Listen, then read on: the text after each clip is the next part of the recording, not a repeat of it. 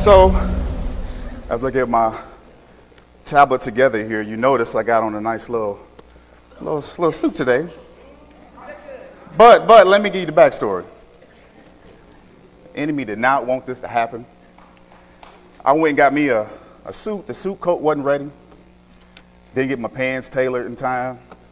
And I was like, you know, let me just throw on some jeans and a little shirt or something, right? And all I could think about was the last time I ministered, my dad was like, brother, what you got on? So then he gave me a shirt that didn't fit, that I had to wear out here. And that was in my mind. I was like, you know what? I'm going to wear this. I don't care if the hem is way down here. I'm going to wear this today. But uh, I am here. I'm happy to be here. I'm glad that you all are here. This is good. This is good. This is good practice. Uh, I hope that y'all are wearing some good shoes. Uh because I'm going to step on some toes today. Okay, let's just get right on into it. Actually, let me take a breath. When we was in the, the office, my I was good. I was prepared to minister, and then my dad was like, let me pray for you. And he was like, let the anointing that's on me be on you. And then all of a sudden, I'm getting palpitations. I'm like, man. So now I'm just, I wasn't prepped for this. Like, give me a minute, give me a minute. I'm all right. It's all right. Ah, man, tell me about it.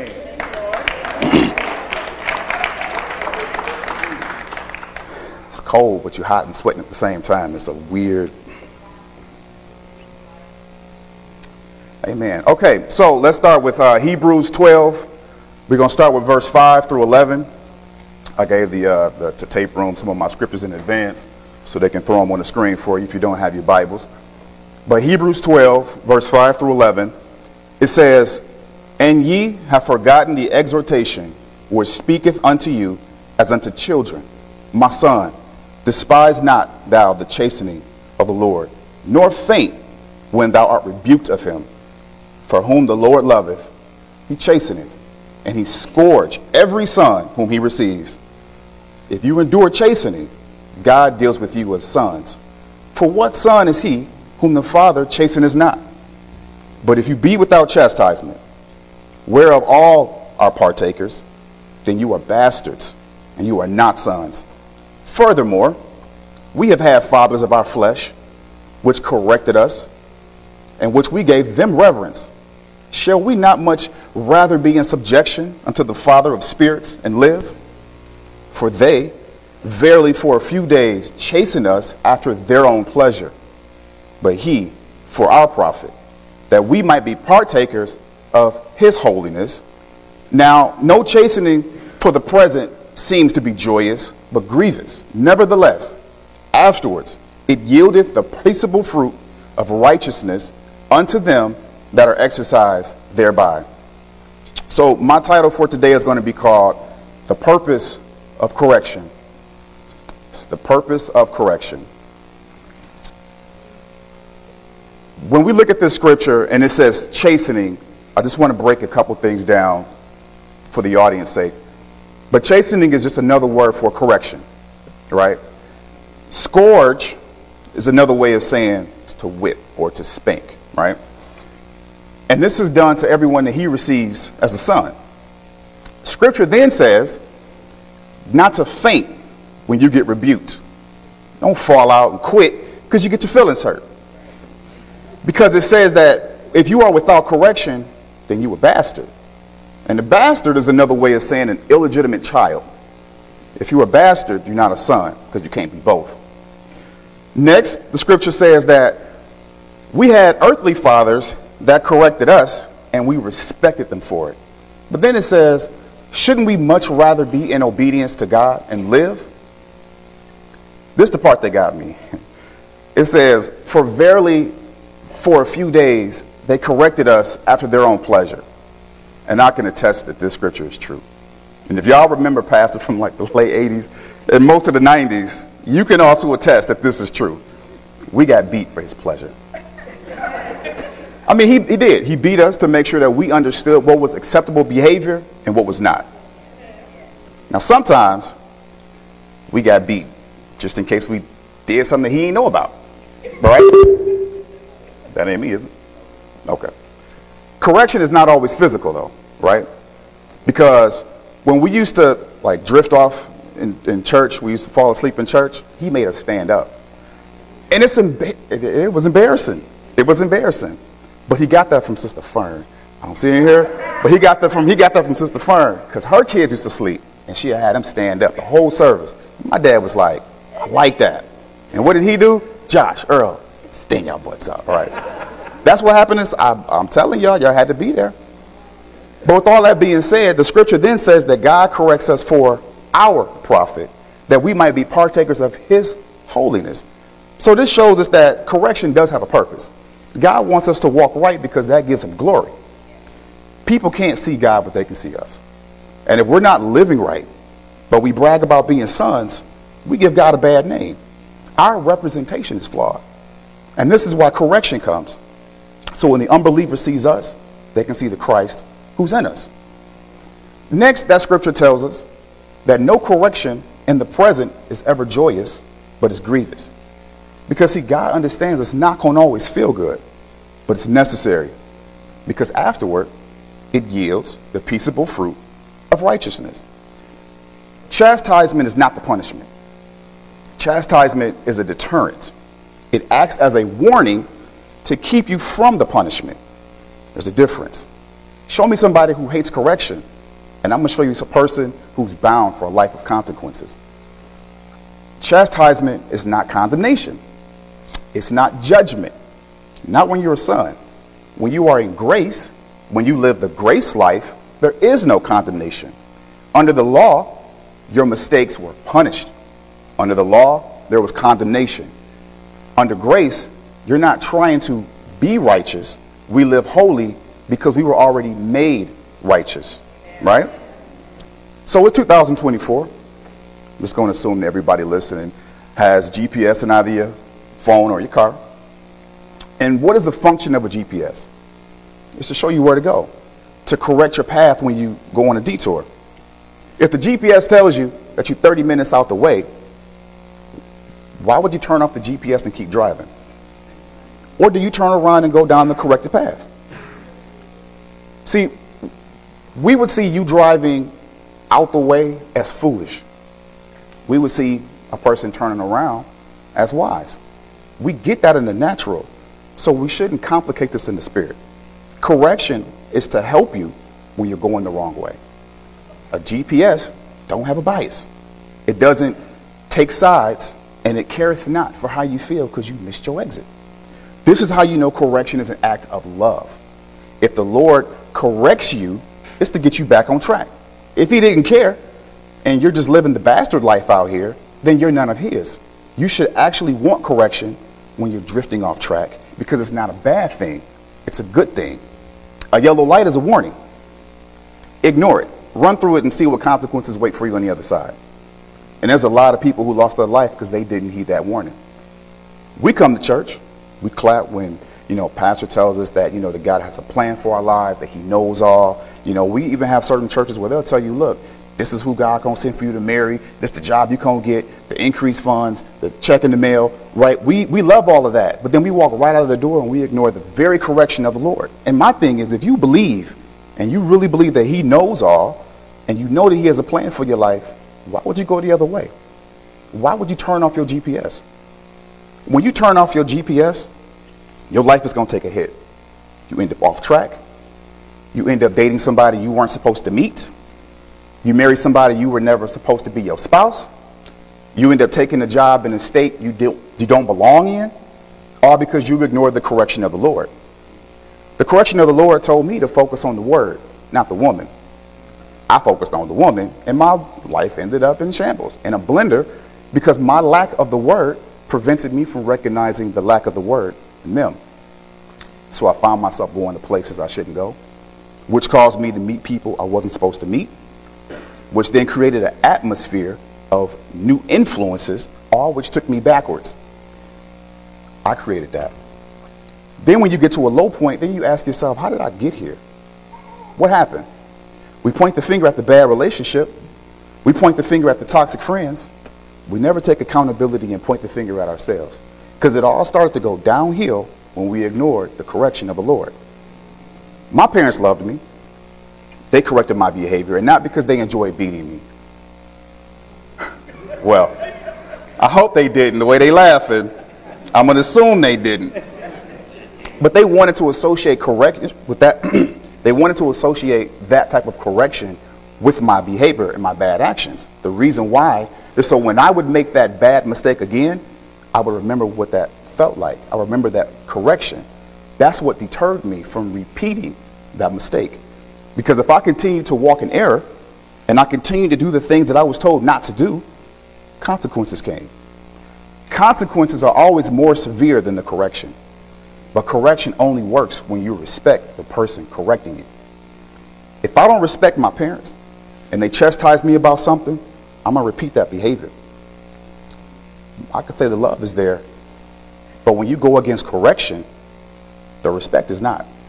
When you ignore the voice of the Lord, when you go against his correction, you're showing how little you have respect for him. Now, you could tell us all day about how much you love you some God. If you don't respect him, if you don't reverence him, if you don't honor him, your life is going to show it, because it's going to be full of compromises, full of consequences, regrets, and full of error. The thing is, if you continue to ignore the voice of the Lord and you continue to go the wrong way and you insist on walking in error willingly, the Bible says that he'll just give you over to a reprobate mind. The two lifestyles, they don't mix, they don't go together. You can't truly love somebody you don't respect. So, true story. Excuse me. When I was about sixteen, oh man, this is hard. Okay. When I was about sixteen, my dad got me my first car. And my instructions were to drive to school, drive home. That's it. Go to school, go home. That's it. Question for the audience.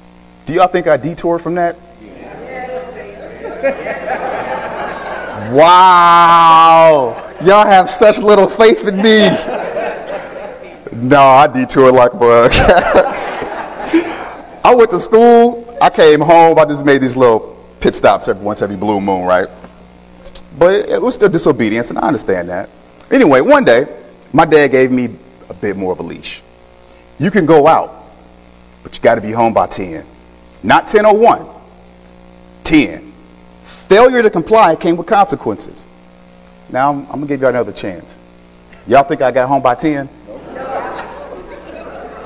Door of faith, come on now. Nah, I was late like a mug. Let me tell you, he would lock the screen door. I don't have a key to the main, I don't have a key to the screen. I had a key to the main door, so he would lock the screen door.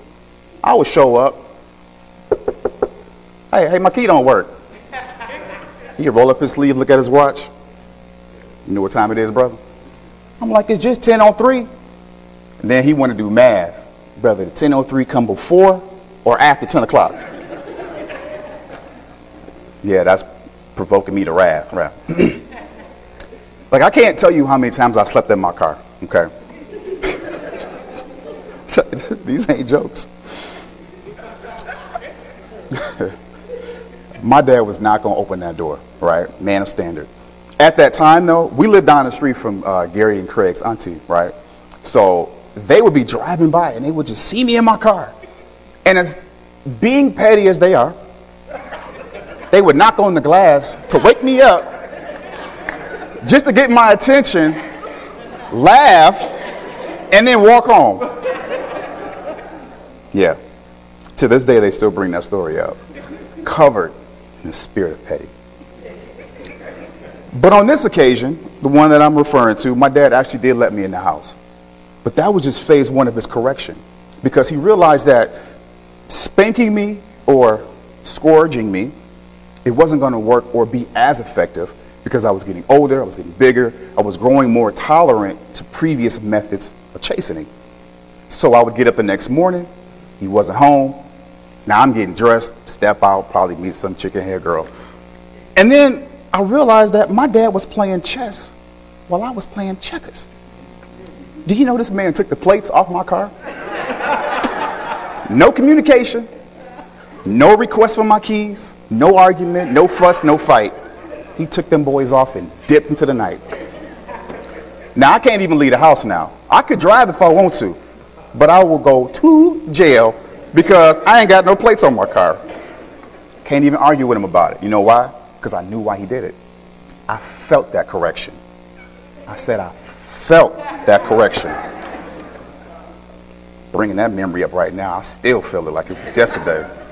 But why do you think he did it that way? He didn't do it to spite me. He didn't do it to be petty. He did it because he loved me. If he didn't care, he would let me do whatever I wanted to do. He would let me live recklessly, without protection, and he would let me fail. Love says, I can't let you fail. Love says, I know these where these patterns lead, and then one detour becomes two, two detours become three, and you lose your way and you can't find your way back on track. But this is where the word comes in. It's like a beacon. It's like a light at the top of the hill. So all of us who gets lost at sea, we can find our way back. You still want to ignore that lighthouse? You want to just drift off into darkness? You have the free will to do so, because we don't tell you what to do.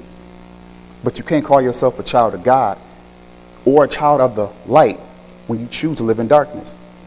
And you know what another definition for the word darkness is? It's ignorance. When you walk in darkness, you walk in ignorance. This is why you must walk in the light, because he's in the light. And you know another word for light? It's truth. You know, one of the wisest men in the Bible was Solomon. And Solomon could have asked God for anything in the world that he wanted. You know what he asked for? Wisdom. Solomon wrote most of the book of Proverbs. So I want to go to Proverbs three, verse eleven, and I'm going to read down to verse thirteen.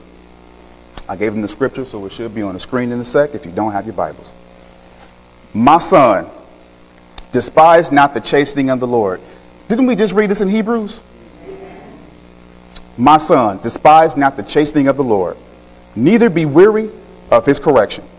For whom the Lord loveth, he chastens. Even as a father and the son in whom he delighteth. So you can delight me and still whoop me? Yes. Happy is the man that findeth wisdom, and the man getteth understanding. Flip over to Proverbs four. We're going to read verse five through seven. Get wisdom, get understanding, forget it not. Neither decline from the words of my mouth, forsake her not. And she shall preserve thee. Love her, and she shall keep thee. Wisdom is the principal thing. Therefore, get wisdom. And with all thy getting, get what? Understanding. Understanding. So why is correction necessary? What exactly are we being corrected towards? Correction comes that we may be partakers of holiness. But what does that mean? It means walking right or living right. And this doesn't say that you should live right so you could be made holy.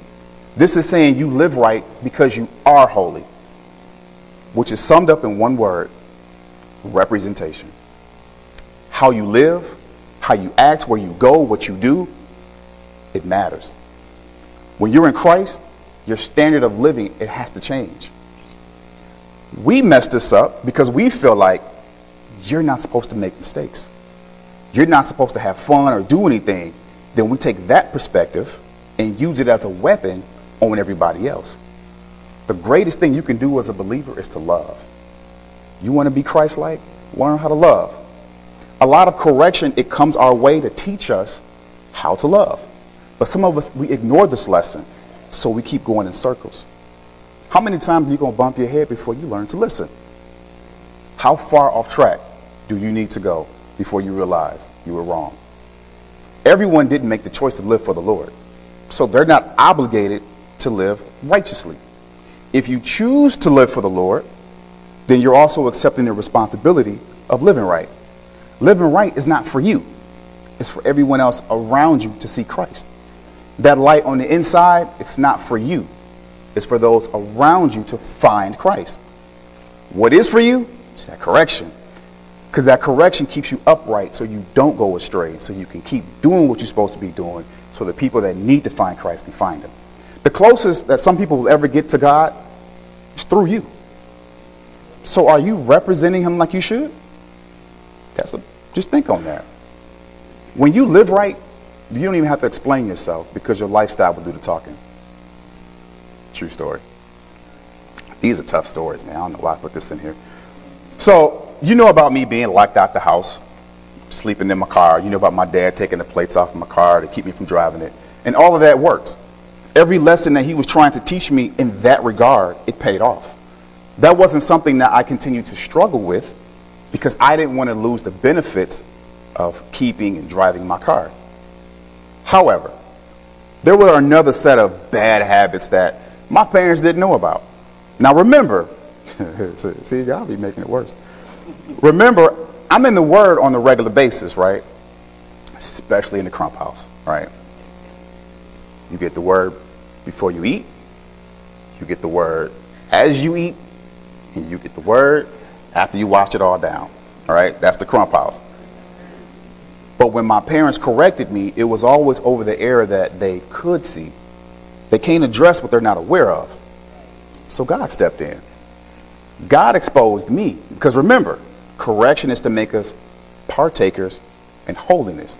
I wasn't supposed to live right to be made righteous. I was supposed to live right because I was righteous. So God exposed me. Now here I am in my car driving to the church. And I was listening to some music. I turned the music off because I'm in the church. You know, you get in the church parking lot, you just got to have that respect for, you know, that, that false sense of respect, right? I turned my music off. My dad heard it because he was coming outside. My dad gets in my car. He's like, all right, brother, what you listening to? He turns it on. He was not having it, all right? So he ejected the cassette. Now, for those of you that are born millennial, Gen Z, a cassette is the square cartridge with film in it, and it records sound waves, vibes. It prints the sound on these little strips, uh, whatever the science is, and you put it into a cassette player and it plays. They come as small as Walkmans that you can walk in, run around in. They come as big as boomboxes. Okay, they're outdated. If you happen to see one, keep it. Anyway, so my dad pops out the cassette. He, that's why you're laughing. As mad as he was, nothing made him more mad than to see that the music that I was listening to was recorded over one of his Sunday messages. Bruh. He walked into my mom's office and was just steaming. I mean, he was steaming, right? Just a bull. He said, "Steam, your son has lost it." Did you know what he did? My mom was on her computer. You know, she didn't know what was going on. What did he do, Pastor? You know, she didn't care. My dad was like, he grabbed a little portable, like we explained, the little portable stereo, and he put the cassette in, and he hit play. What did he hear? D M X. Rapping about taking your girl and taking your life. Now, I'm already dead at this point. There's, ain't, no, ain't no other way to say it, all right?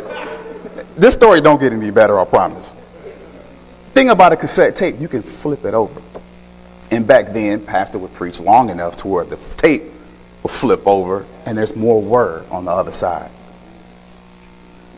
Not on this tape. This tape has something else on the other side. He takes the tape out, flips it over, puts it back in, press play, hoping that maybe I'm being deceptive. Maybe I got the word on one side, the devil on the other side. He turned that tape over and pressed play. You know what was on it? It was Ja Rule yelling, "We murderers." I don't even need to finish this story. I'm sure you could put two or two together about how my life collapsed after that moment. But there is a lesson to be made in all of this. You, all of this, okay? I wasn't. It wasn't so much that I was listening to secular music. It was. It was just more that I was comfortable recording over the word to do it. I was, without realizing it, I was being desensitized to the voice of the Lord. So the Lord stepped in. Did correction feel good? Not that day. It did not. But also, like we read in Hebrews twelve, no chastening for the present seems to be joyous, but grievous. Nevertheless, afterward, it yieldeth the peaceable fruit of righteousness. I didn't truly understand godly representation at that time. I didn't understand why my choice in music was a big deal. I didn't understand why my parents were so livid about it. when they were my age, they had secular artists that they liked, right? Them old ones, them old, old ones, just on the docket of Bay. We heard him singing about that in service. So it couldn't have been that. It had to be something else, right? They were able to see things from a godly perspective that I wasn't able to comprehend yet. They knew the power of influence, and they knew how the flesh would prevent me from hearing the voice of God. They understood that the music that I was listening to, I was just feeding my flesh, and I was making my flesh stronger. So the word that I was supposed to be listening to, to make my spirit stronger, I just deleted it and recorded over it. I didn't value the word. So I needed correction. And when I look back at the type of stuff that I listened to, I started to see a pattern. Love songs talking about taking your girl, fun songs about dancing all night, making love behind hey man's back, all this foolishness. But just like with the word, when you constantly feed yourself that type of content, those seeds take root in your heart. We come to service to hear what God has to say so we can make life changes. Amen. But then we go out and listen to another voice because it's what we like, and we never consider if one has an adverse effect on the other. It does. It does. My dad made a reference a few weeks ago in service about rat poison, and he said that rat poison is food with a little bit of poison in it. But that one little percentage is deadly enough. That rat is going to die. It's not going to be right away. It's a slow, slow death. We've grown so far from not hearing God's voice anymore that we don't reverence his presence in our lives, which is why we make excuses for ignoring our G P S.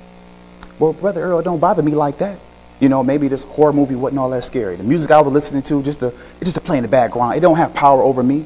I used to say the same stuff. Because you know who else talks like that? Addicts. Most addicts won't even admit they're addicted. Watch somebody being weaned off a drug that they've been addicted to. They'll go through so many different stages, from denial to rage, exhaustion, because getting clean is not easy. They'll sweat, they'll be twitching, and they'll be like, oh, I'm, I'm okay. You not okay. We looking at you. You're not okay. So why are you in denial? When you are a believer, and ungodly behavior doesn't bother you, you're in denial. God sees this. And because he loves you, he's going to correct you. And when he does, regardless of what form that correction takes, do not despise the chastening of the Lord. Proverbs nine, verse eight through ten. Proverbs nine, verse eight through ten. It says, reprove not a scorner, lest he hate thee. Rebuke a wise man, and he's going to love you. So there's a, there's a difference here. When you talk to people about correction, if, and this, a lot of it happens with church hurt. If somebody gets corrected, their first instinct is, I'm out of here. I ain't trying, I'm gone. You going to leave the word because you don't like correction? The Bible just says right here that if you were, you know, when you reprove a scorner, he's going to hate you. But if you were a wise man, hey, brother, that wasn't right. Hey, sister, that was wrong. A wise person would be like, you know what? That is my fault. Let me go fix that. Let me go make that right. Because correction is saying, let me get back on track. I was off. I was, you know what? I might be frustrated in that moment. Maybe I don't like being addressed, but it ain't about me. It's about the bigger picture. What can we all do for this ministry to make this ministry great? I may have to swallow my pride. And that might not feel good in the moment, but it's necessary. Because if you give instructions to a wise man, he will be yet wiser. Teach a just man, he will increase in learning. The fear of the Lord is the beginning of wisdom, and the knowledge of the holy is understanding. The fear of the Lord is the beginning of wisdom. Now, this is not a spooky, scary kind of fear. This is respect. This is reverence, right? Because remember, you can't truly love somebody you don't respect. When you fear the Lord, you respect the Lord. And there are just certain things you just don't want to do. But when you have a full understanding of who the Lord is, what grieves him, what doesn't, it changes the way you think. It changes the way you move. It changes your decisions and your choices. And when you live right, when you walk right, you don't need correction. You don't need a G P S when you're going the right way. When you live right, you walk in love. So no one has to tell you or force you to do it. When you are in sync with Christ, when you put on the mind of Christ, when you walk in the light as he's in the light, you're not at risk of a detour. I didn't learn that growing up. I learned it eventually, but it required some correction on my part, but I got there. Will you have trying seasons? Absolutely. But correction is not the same as consequences. Correction is the deterrent to avoid those consequences. Correction is an act of love. For whom the Lord loveth, he chastens. So do not despise the chastening of the Lord. Don't reject his love. Now that I'm grown, married with kids, I'm able to look back and I'm, I'm able to see some of the choices that I made from a bird's eye view. When we were over at the old church, there was a time where my dad was younger than I am right now. And when you just kind of look back at that, it's crazy. It's like, man, I'm older than he is in this video right now. And when, when I was a child around that time, I think about how I saw life and the stuff that I thought mattered, only to realize two things. One, I had it wrong because I didn't understand what life was about, not for real. And number two, that my parents did what they did because they loved me. I couldn't see it back then. But now I have kids. One kid thinks she got superpowers and the other one bites me now. But I'm able to enjoy that life I have right now because of the correction of the Lord.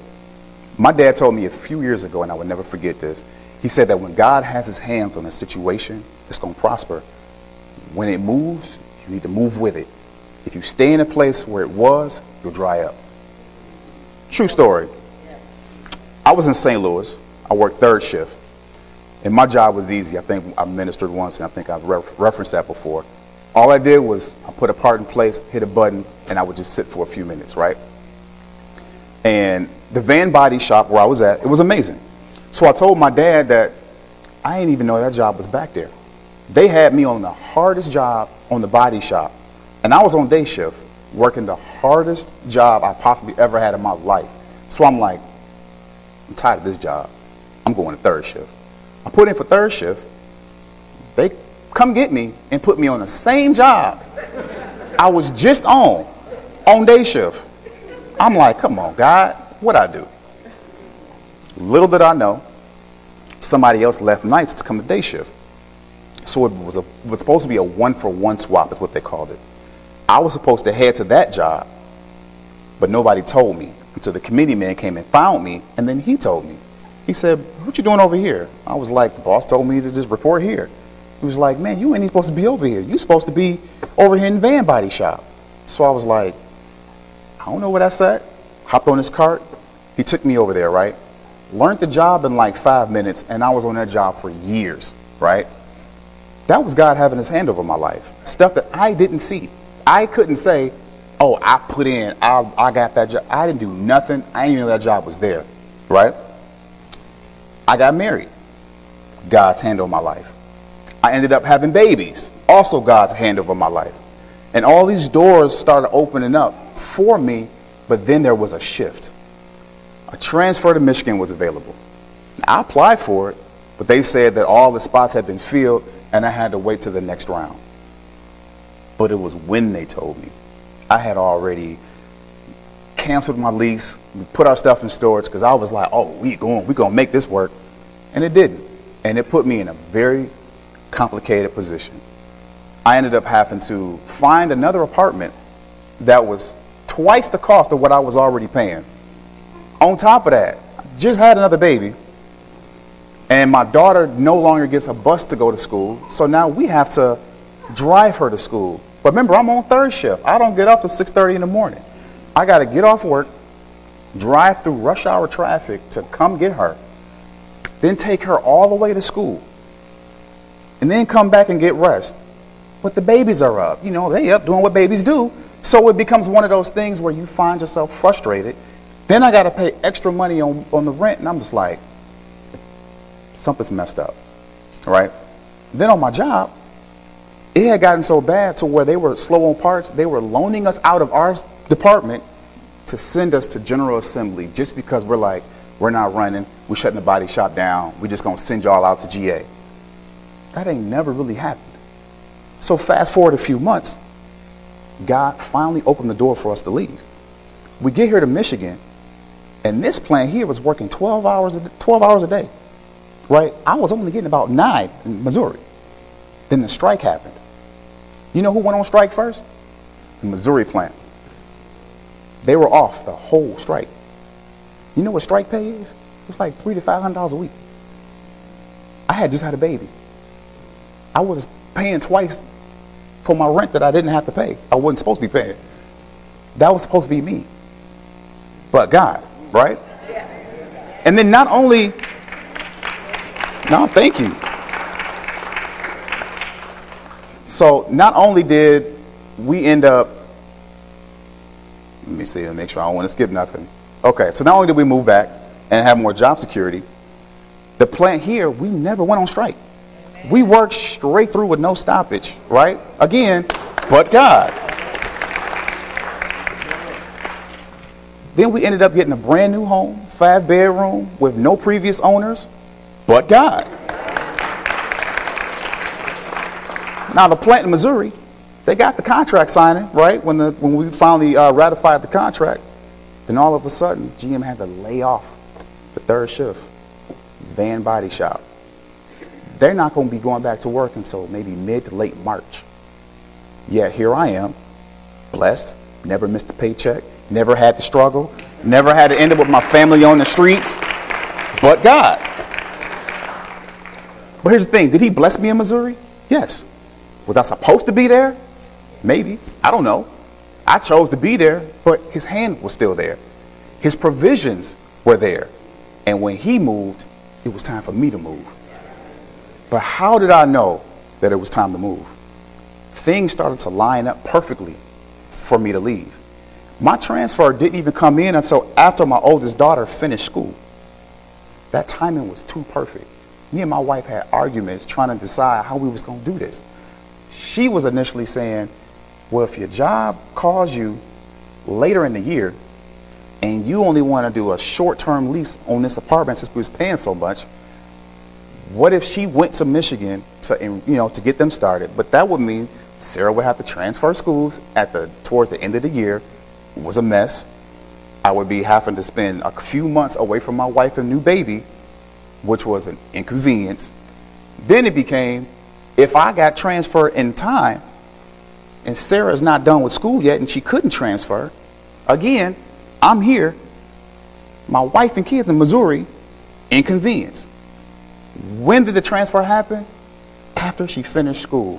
Smooth transition. I couldn't have, I couldn't have planned that perfect if I wanted to. I can't doubt that. The timing was too perfect.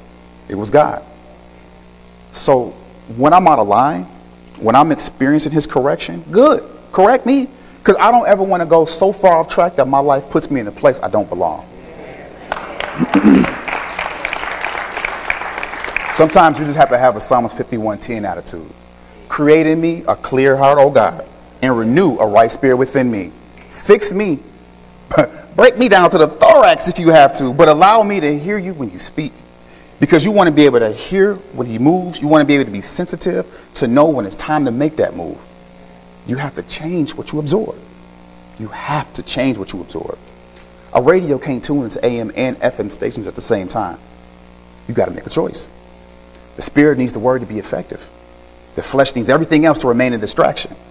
Your spirit resonates with God. That's how you know when it's time to move. That's how you know to say yes to that job or to say no to that proposal, no to that marriage.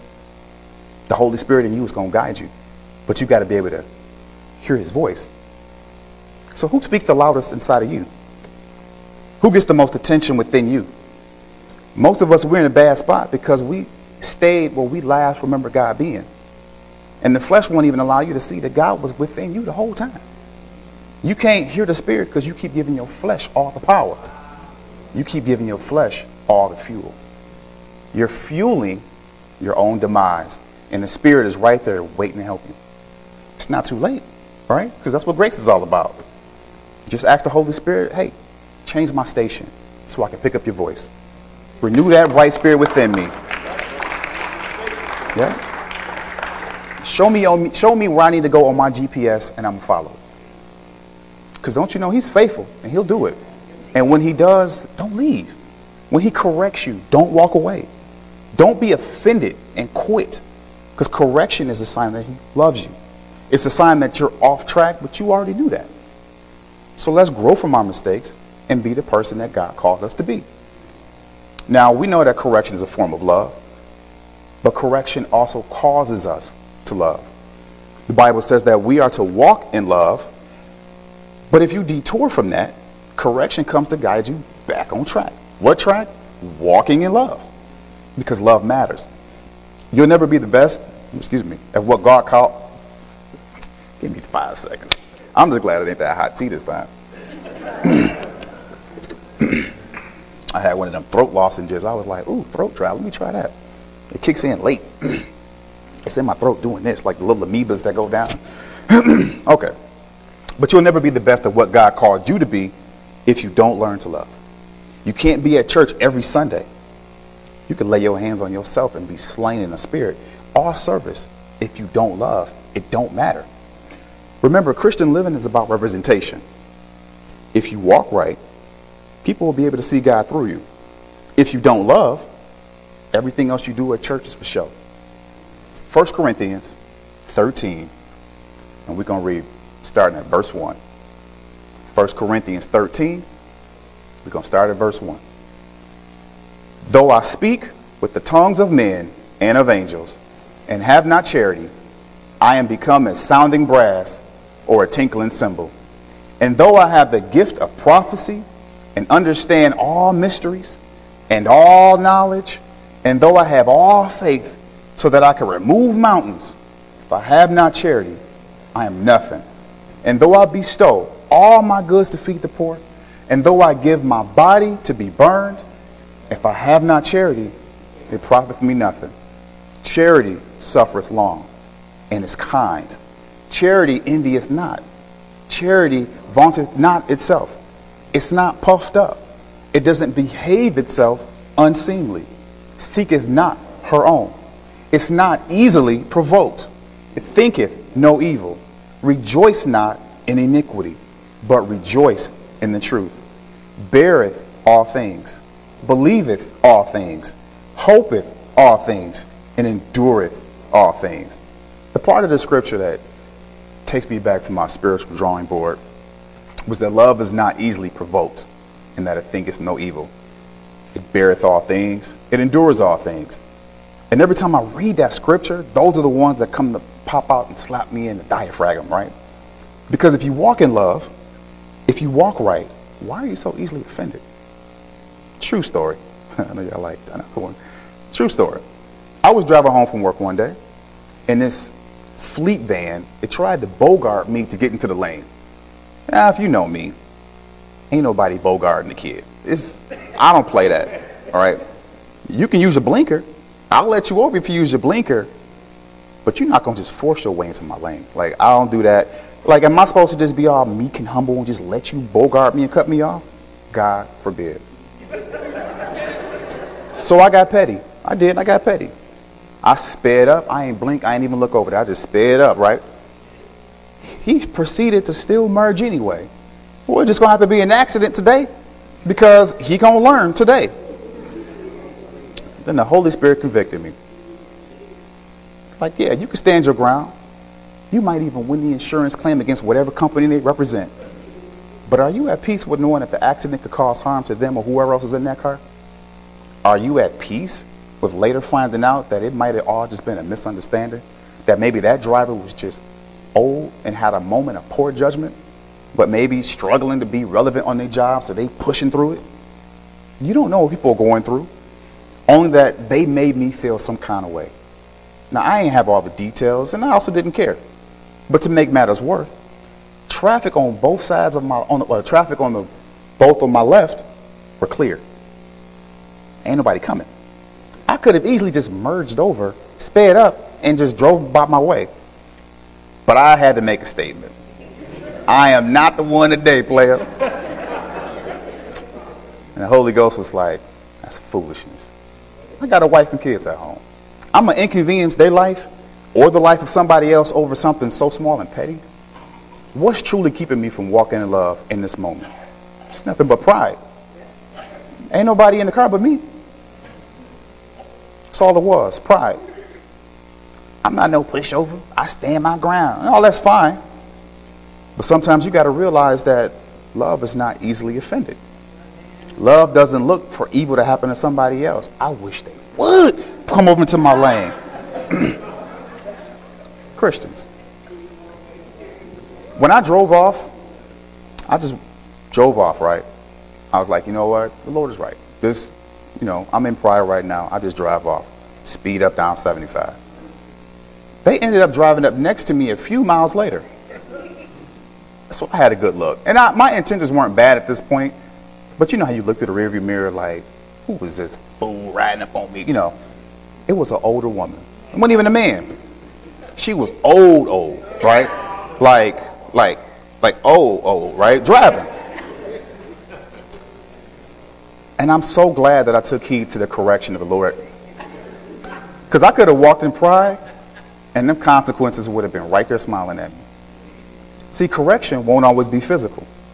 Correction looks different to different people, but you got to know when it's God. When it happens, don't despise it. Don't shake it off and continue to go down your own path of the detour. Proverbs three, verse five through seven says, trust in the Lord with all thine heart and lean not unto thy own understanding. In all thy ways acknowledge him, and he shall direct thy path. Be not wise in thine own eyes. Fear the Lord and depart from evil. It shall be health to thy navel and marrow to thy bones. Me being obedient to the Lord, even in those tiny moments when nobody's watching, number one, it builds character. But number two, it's health to my bones. I could have been, and the accident probably could have been way more severe than it needed to be. And you know what? It'd have been my fault. It'd have been my fault. I'm a married man now. But I, had I ignored the correction of the Lord, had I not listened to the, the wisdom of my parents, I would be in a whole different position in my life right now. And most of the lessons that I learned, they came through the correction that I had to endure. However, there were times when I ran head first into the consequences. And when I say I suffered, I suffered. Y'all don't hear me. I suffered.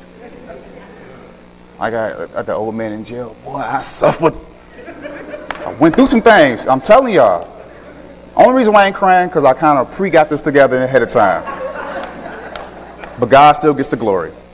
Now, the lesson that I learned that helped me to be a better father, a better husband, um, all of this was pretty much in the door for me, but I couldn't get through it to see any of the things that I have right now if I wasn't ready for it.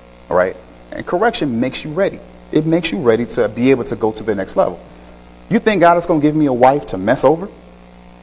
You think he was going to honor her prayers? A woman that's truly seeking God's face. Take her heart, connect it to mine. Knowing I was for the streets. Knowing I wasn't going to take heed to counsel. I wasn't going to pursue wisdom or listen to instruction. God forbid. Because God is a good God. God may have had her waiting for me.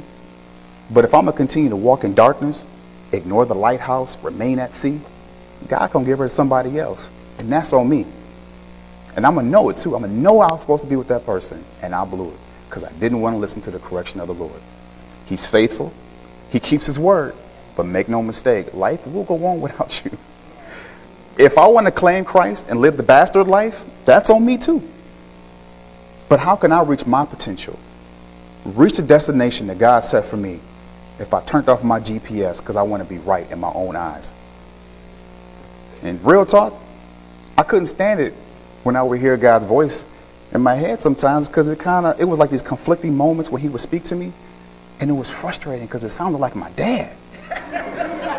I used to hate that. Like, could you imagine having a G P S system and it's your dad?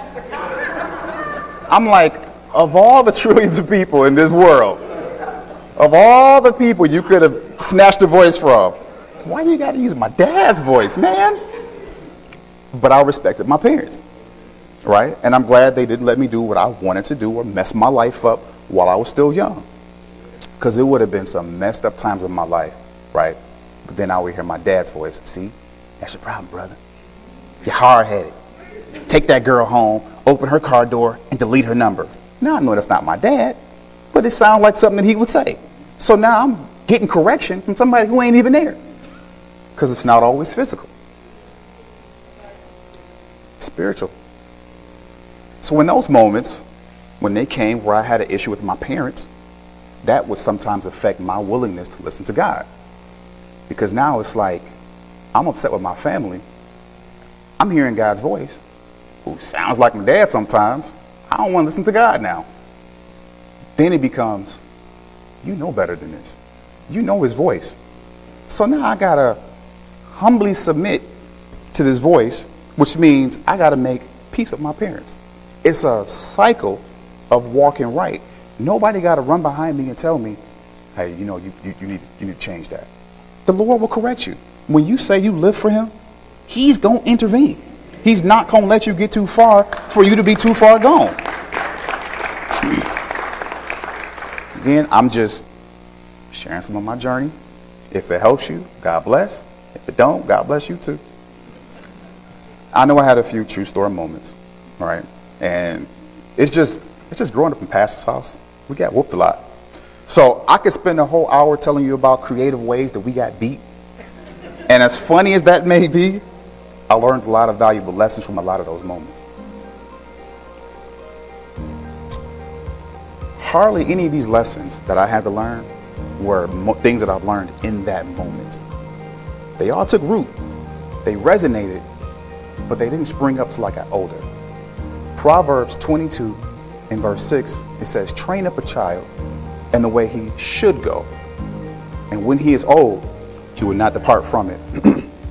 I'm a living witness that this scripture is fact. My parents raised me in the church, but it wasn't being raised in the church that guided me.